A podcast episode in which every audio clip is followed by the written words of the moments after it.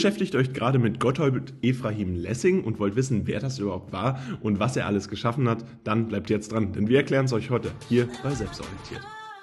Und bevor das ganze Video losgeht, habt ihr hier einmal eine Kapitelübersicht. Das heißt, guckt euch einfach an, was ihr braucht und damit viel Spaß bei diesem Video. Und Jetzt wollen wir euch nochmal darauf hinweisen, wir haben einen ganzen Kurs zu diesem Thema erstellt. Ihr seht das, ein gesamter Kurs, der für euch als Schüler oder als Schülerin sicherlich sehr relevant ist, denn dort findet ihr alles, was ihr braucht für die nächste Klausur. Zusammenfassung, Aufgaben und Lösungen. Das heißt, wenn ihr euch aktuell auf eure Klausur über Nathan der Weise vorbereitet, dann findet ihr dort Texte zum Verstehen, Zusammenfassungen, die euch vor der Klausur nochmal die relevanten Sachen zusammenfassen, die ihr schnell lernen könnt. Das heißt, auch wenn ihr kurz vor der Klausur steht, findet ihr da nochmal wirklich alles. Jetzt jetzt auf unserer Website. Gucken wir uns nun den ja, Schriftsteller des Stücks an. Wir gucken uns jetzt äh, das an, wer entsprechend das Drama Nathan der Weise überhaupt verfasst hat. Und das ist Gottfried Ephraim Lessing. Und ganz wichtig ist erstmal einzuordnen, wann hat er überhaupt gelebt.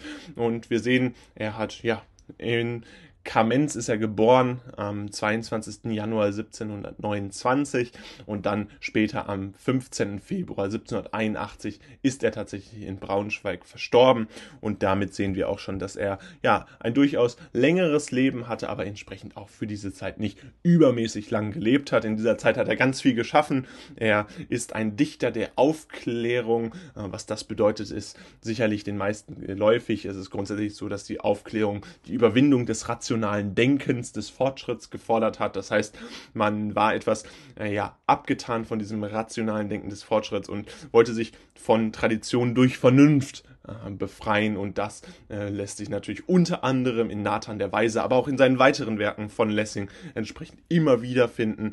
Also ganz wichtig hier zu verstehen, dass Lessing äh, hier als zentraler Dichter der Aufklärung gearbeitet hat, insbesondere dann später immer verschiedene Dramen geschafft hat und ganz interessant vielleicht auch, dass Lessing einer der ganz wenigen Persönlichkeiten ist, die durchgängig es geschafft haben, im Theater immer wieder aufgeführt zu werden. Das heißt auch in eher schwierigen Zeiten in Deutschland bzw. im deutschsprachigen Raum, aber auch im internationalen Raum hat er es immer wieder geschafft, dass seine Stücke auch nach seinem Tod noch weiterhin aufgeführt werden. Also dadurch wird überhaupt die Relevanz dieses des äh, Dichters bekannt und das ist natürlich ganz wichtig, wenn wir uns auch den nächsten Punkt angucken, nämlich dass Lessing auch ganz zentral beteiligt war an der Entwicklung des Theaters. Er hat ganz zentral den äh, Gedanken des Theaters weiterentwickelt, die Theaterkunst weiterentwickelt, insbesondere natürlich durch seine sehr bekannten Dramen wie Emilia Carlotti oder entsprechend auch äh, natürlich das, was wir äh, sicherlich hier alle sehr gut kennen, Nathan der Weise.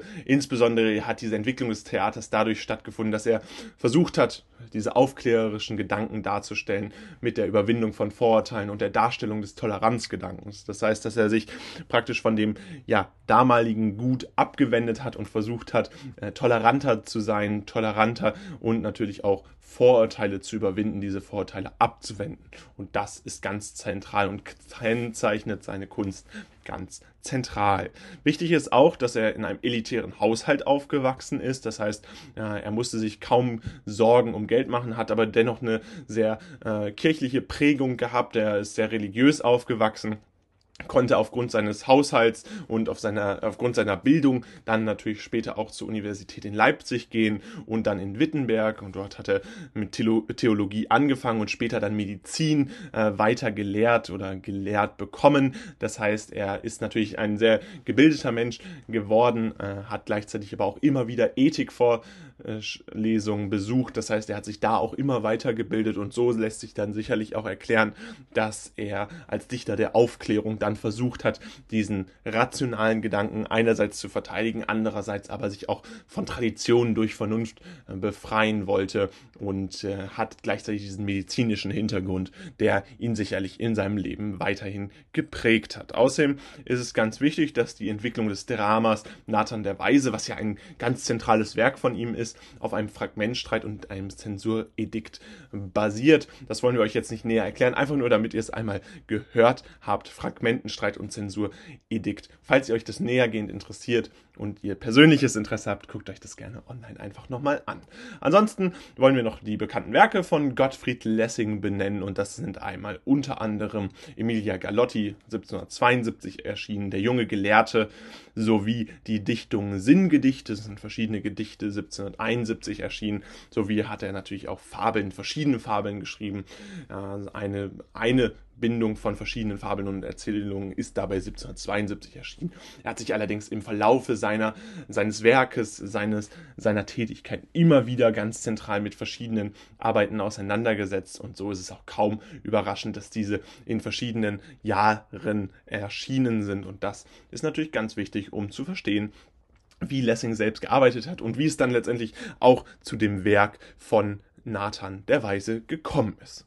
Und das wollen wir euch jetzt alles nochmal zusammenfassen, wer Gottfried, Gottfried Ephraim Lessing überhaupt war. Wir sehen es hier, er ist 22. Januar 1729 geboren, später dann 1781 gestorben, ist als ganz zentraler Dichter der Aufklärung bekannt geworden, unter anderem mit den Werken, die wir hier unten einmal sehen, nämlich Emilia Galotti, der junge Gelehrte, oder entsprechend auch Nathan der Weise. Verschiedene Fabeln und Erzählungen, aber auch Dichtung hat er im Laufe seines Lebens entwickelt und dargestellt. Und außerdem ist es ganz wichtig, dass er ja maßgeblich dazu beigetragen hat, das Theater weiterzuentwickeln, Überwindung von Vorurteilen und Darstellung des Toleranzgedanken, ein ganz zentrales Motiv von ihm und er hat mit dem Studium der Theologie und später in der Medizin natürlich versucht, sein äh, Wirken immer weiter zu entwickeln, seine Bildung weiterzuentwickeln und dadurch ist es dann letztendlich auch zu sehr fundierten und weit entwickelten Theaterstücken oder Dramen gekommen.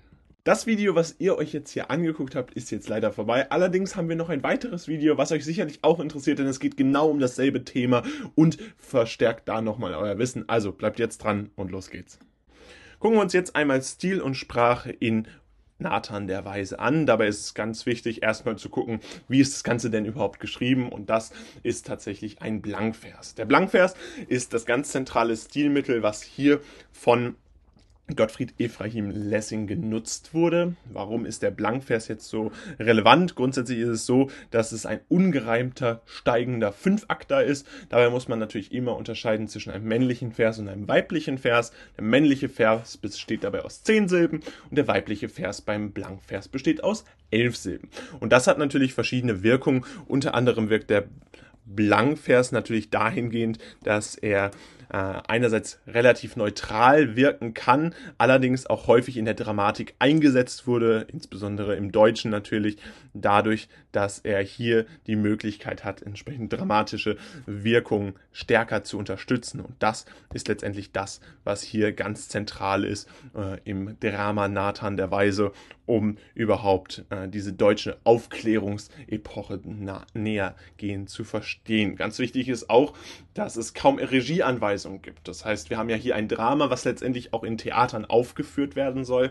Und deswegen ist es doch etwas überraschend, dass diese Regieanweisungen, die ja häufig sich vorfinden lassen, hier kaum vorhanden sind. Es gibt zwar immer wieder Regieanweisungen, aber hauptsächlich gibt es gesprochenes Wort. Und das ist ganz interessant, denn dadurch legt Lessing automatisch einen Fokus auf das gesprochene Wort. Er möchte das Wort in den Vordergrund stellen und möchte damit auch darstellen, dass das Gesprochene der einzelnen Person die Relevanz hat und es nicht ausschließlich darum geht, was entsprechend verschiedene Regieanweisungen, verschiedene Haltungen sind. Es geht letztendlich wieder stärker um das, was Menschen sagen, wie Menschen sich verhalten, anstatt entsprechend irgendwelche Äußerlichkeiten, die hier von Lessing komplett vernachlässigt wurden oder nahezu komplett vernachlässigt wurden. Das sicherlich ein entsprechendes oder wichtiges Merkmal zwischen Stil und Sprache, was wir bei Nathan der Weise definitiv hervorheben müssen, um näher zu verstehen, wie hier entsprechend Lessing vorgegangen ist, wie er das Ganze geprägt hat.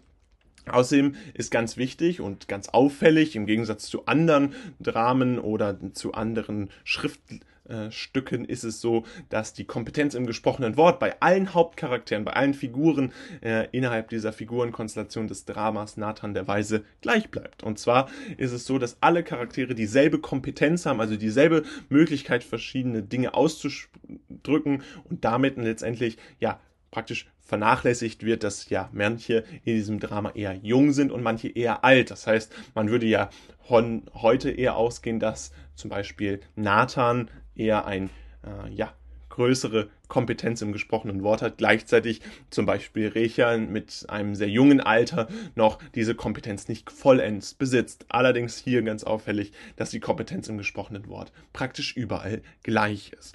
Darüber hinaus haben wir die Epoche der Aufklärung, äh, die im Grunde zum Vergleich zu der absolutistischen Herrschaft in der Politik steht. Das heißt, die Aufklärung wendet sich so ein bisschen, die Kunst wendet sich gegen die Politik und das ist auch ein ganz zentraler Bestandteil von Lessings Schaffen. Er selbst als Dichter der Aufklärung steht dafür, sich von Tradition durch Vernunft zu befreien und das ist letztendlich auch das, was wir hier wiederfinden. Sicherlich schon teilweise eine Interpretation des Werkes, die aber hier ganz zentral ist, um zu verstehen, wie Lessing mit Nathan der Weise gearbeitet hat. Lessing hat dabei verschiedene Parallelen zu anderen Werken eingesetzt, zum Beispiel ganz wichtig hervorzuheben, eines seiner anderen Hauptwerke ist Emilia Galotti, was in Bezug auf den Adel und die Liebe äh, letztendlich eine Parallele aufweist. Denn hier ist es ja so, dass Lessing eher in Bezug auf das Bürgertum arbeitet mit Nathan der Weise und sich auch mit verschiedenen ja, Teilen der Gesellschaft auseinandersetzt. Gleichzeitig ist es so, dass Emilia Galotti äh, mit Adel und Liebe einen ähnliche, ja, einen Handlungsstrang hat, die Liebe auch wieder in den Vordergrund gestellt wird und damit natürlich auch wieder die Toleranz ein ganz wichtiger Bestandteil der Entwicklung der verschiedenen Charaktere ist. Also das auch wichtig, wenn man untersucht, wie Nathan der Weise und Stil und Sprache sich in diesem hauptsächlich entwickeln.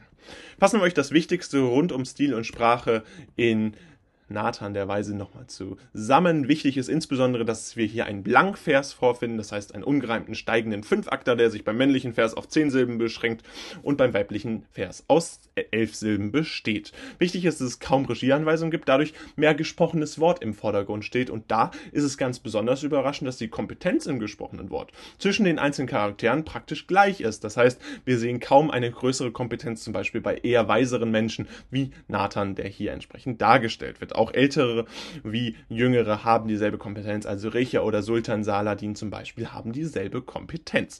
Die Epoche der Aufklärung ist natürlich so insofern wichtig, weil das im Vergleich zu der absolutistischen Herrschaft in der Politik gegenübersteht, diesen Gedanken hier der Aufklärung zu verbreiten, bringt natürlich äh, einen ganz konträren Kontrast zu dem, was wir vorher in der äh, Politik überhaupt vorfinden können, insbesondere zu der Zeit, zu der Lessing dieses ganze Werk verfasst hat. Lessing hat verschiedene Parallelen zu anderen Werken eingesetzt, zum Beispiel zu Emilia Galotti in Bezug auf den Adel und die Liebe. Das ist auch ein Bestandteil von Nathan der Weise die geschichtlichen Hintergründe von Nathan der Weise an. Dabei ist es natürlich ganz wichtig, auch erstmal zu berücksichtigen, was überhaupt der Schauplatz ist. Und der Schauplatz ist in Jerusalem. Das heißt, wir haben hier praktisch Kleinasien zu der damaligen Zeit und da ist das natürlich so, dass das Ganze durch verschiedene Referenzen auf die Lebensformen angedeutet wird. Das heißt, wir sehen immer wieder, dass es natürlich ganz verschiedene Charaktere gibt, die diesen Lebensstil widerspiegeln. Unter anderem der Sultan Saladin, der ja nach einem historischen Vorbild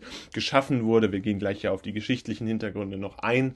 Andererseits aber auch entsprechend der Patriarch, der ja gar keine Macht mehr hat, der einen kompletten Machtverlust verzeichnet hat und dementsprechend natürlich äh, auch in diesem Schauplatz in Jerusalem geschichtlich eingeordnet werden kann und generell die Lebenshaltung, die Lebensweisen der Menschen deuten insgesamt auf diesen Schauplatz hin.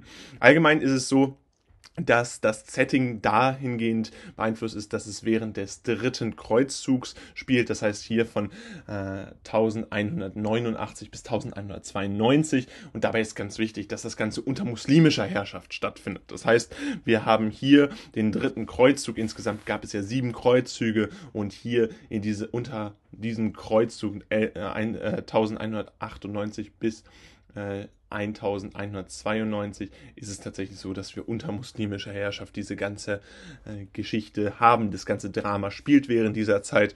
Ganz wichtig hier nochmal hervorzuheben, der Sultan Saladin ist nach einem historischen Vorbild geschafft. In der Realität gab es auch einen Saladin, einen Sultan Saladin, der eben dieser muslimische Herrscher in dieser Zeit war. Und er hat einen Friedensvertrag mit dem Kreuzritter König Richard I. von England, auch genannt Richard Löwenherz geschlossen und dementsprechend ist es ganz wichtig zu verstehen, dass diese Daten auch sehr relevant sind, um diesen geschichtlichen Hintergrund der gesamten, äh, des gesamten Dramas zu verstehen. Dabei ist es so, dass die Kreuzzüge in dieser Zeit ein äh, sehr wichtiges und auch religiöses Thema sind und dementsprechend natürlich auch die Geschichte aller drei Religionen extremst geprägt haben. Wichtig ist das insbesondere bei Jerusalem, weil Jerusalem eine wichtige Pilgerstadt war. Das heißt, zwischen dem 11. und dem 13. Jahrhundert war Jerusalem eine besonders beliebte Pilgerstadt, äh, die von Christen heimgesucht wurde.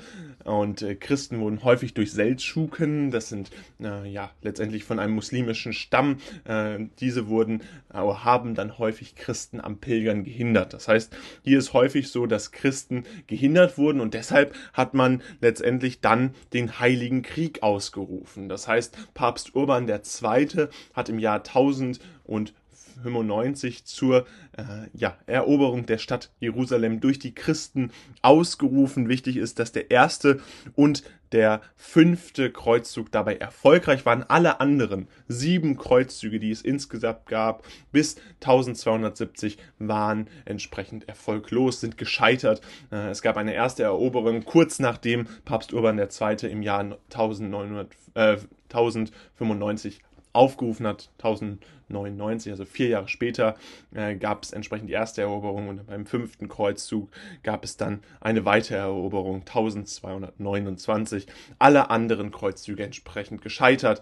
Das heißt, wir haben ab 1244 das heilige Land, den heiligen Krieg um das heilige Land letztendlich hier wieder unter muslimischer Kontrolle. Das heißt, da diese historischen Verknüpfungen sind natürlich ganz wichtig, um zu verstehen, wie äh, ja auch letztendlich die Menschen zu dieser Zeit gedacht haben, wie diese Menschen, die Charaktere in dem Drama geschrieben wurden, charakterisiert wurden und um die einzelnen Feindseligkeiten auch besser zu verstehen. Das ist natürlich ein ganz historischer, äh, ganz historisches Drama, was dementsprechend sehr stark davon beeinflusst ist, was zu dieser Zeit überhaupt gespielt hat, wie Menschen zu dieser Zeit gedacht haben. Ganz wichtig hier auch, dass man immer wieder hervorhebt, dass diese sieben Kreuzzüge mehrere Millionen Opfer vermutlich gekostet haben. Es gibt da unterschiedliche Quellen, aber in den meisten wird zwischen zwei und drei Millionen Opfern berichtet und das ist natürlich enorme Opferzahlen, die hier relevant sind bis dato eher ungekannt waren und dementsprechend hier das Setting und die geschichtlichen Hintergründe natürlich sehr wichtig, um das Drama Nathan der Weise zu verstehen gucken wir uns dann nochmal eine Übersicht über die verschiedenen äh, Bestandteile äh, dieses dieser Kreuzzüge an, die geschichtlichen Hintergründe, um sie nochmal besser zu verstehen. Und zwar ist ganz relevant, äh, dass Nathan der Weise in Jerusalem spielt. Das wird unter anderem durch die Lebensformen der und Lebensweisen der Hauptcharaktere deutlich. Außerdem spielt das Ganze während des dritten Kreuzzuges. Das lässt sich daran festmachen, dass Sultan Saladin unter muslimischer Herrschaft geherrscht hat und dabei einen Friedensvertrag tatsächlich geschlossen hat. Also ein historisches Vorbild, äh, wonach dann entsprechend auch der Charakter Sultan Saladin nachempfunden wurde. Und ganz wichtig ist, dass das Ganze überhaupt erst entstehen konnte. Diese geschichtlichen Hintergründe ganz wichtig zu verstehen, dass dass entsprechend Christen häufig am Pilgern gehindert wurden, weil Jerusalem so wichtig war und dann durch einen muslimischen Stand gehindert wurden. Äh, dann kam es zum Heiligen Krieg durch Papst Urban II. und dann kam es insgesamt zu sieben Kreuzzüge, mehrere Jahrhunderte lang von 1095 bis 1270 und die erste Eroberung in 1090 blieb dann auch fast schon die letzte, denn es gab nur noch eine weitere Eroberung im 1229, also der fünften Kreuzzug. Alle anderen sind gescheitert. Und damit soll es auch schon wieder gewesen sein mit unserem Video rund um Nathan der Weise. Wir hoffen, ihr habt alles verstanden, was wir euch in diesem Video erklären wollten. Und abschließend gibt es nochmal Werbung in eigener Sache, denn wir wollen euch darauf hinweisen, dass unser Kurs jetzt auf Amazon sowie aber entsprechend auch ganz wichtig auf unserer eigenen Webseite verfügbar ist. Das heißt, verschiedene Texte zum Verstehen, Zusammenfassung für das schnelle Lernen und Aufgaben sowie Lösungen findet ihr dort alles nochmal separat erklärt. Alles, was in Videoform hier ist, gibt es da nochmal als ausführliche Texte, damit ihr euch optimal für eure nächste Klausur oder sogar das Abitur vorbereiten könnt. Insgesamt haben wir auch Abiturkurse, die das Ganze super erklären. Also ganz viel Spaß bei der Vorbereitung mit Selbstorientiert und jetzt haut rein. Wir würden uns freuen, wenn ihr ein Like da lasst, Abo da lassen und dann haut rein. Ciao.